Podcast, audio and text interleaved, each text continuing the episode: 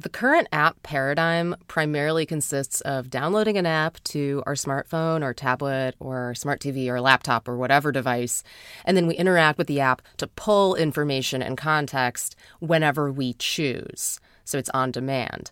And app notifications are not that intelligent. They really create mostly useless distractions more than anything else. If you think about it, the Apple Watch was the first device to genuinely begin questioning that current paradigm with apps. And the Siri watch face on Apple Watch is all about providing glanceable amounts of information and data and context in the form of cards that are chosen by a digital assistant, Siri. And these cards are personalized based on your schedule and the time of day.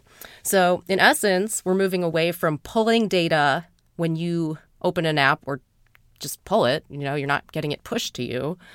And it's moving toward receiving a curated feed of dynamic data that's tailored to your needs, predictively, push.